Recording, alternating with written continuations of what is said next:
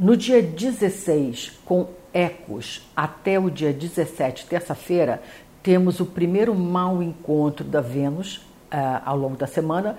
Esse primeiro mau encontro é com Júpiter, é, numa quadratura. Quando esses dois se desencontram, o que dá mais ou menos como efeito é uma tendência a não medir é, custos, o, o, o, o, nada é, que, nos, uh, que venha nos gratificar. Ou seja, se for pelo prazer, pelo nosso bem-estar, a gente não aceita limites. É como se, depois de todo esse período de limite, limitação, contenção, privação que nós é, vivemos nesses últimos meses por conta de toda essa situação complicadíssima que nos abateu tanto ah, por pandemia e todos os seus efeitos devastadores, essa dupla vem dizer assim: olha, agora folga um pouco e avança, expande é, para cima daquilo que você realmente gosta de fazer e te dá prazer. Aí já viu, a gente sai de dieta, a gente come demais,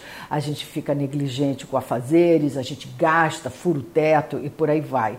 É, fique também um pouco mais cauteloso com é, ofertas, promoções que prometem mais do que vão entregar, ok? Que, que não tem essa vantagem toda que apresenta, que aparenta.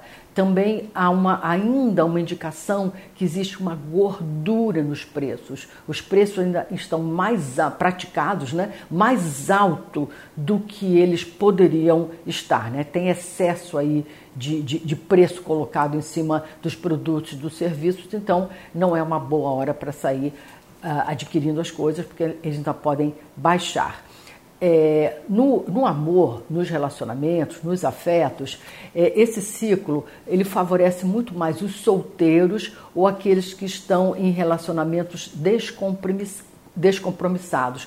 Porque Cupido está espalhando, esparramando suas setas para tudo que é direção.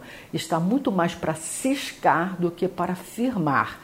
E os relacionamentos que estejam assim acomodados ou aqueles que estejam incomodados com é, falta de aventura, esse relacionamento vai cutucar um pouquinho, tirar a pessoa do, da acomodação e do tédio, que muitas vezes as relações estagnadas proporcionam, e criar esse clima, esse espaço para um pouco mais de aventura, que sempre arege expande os relacionamentos.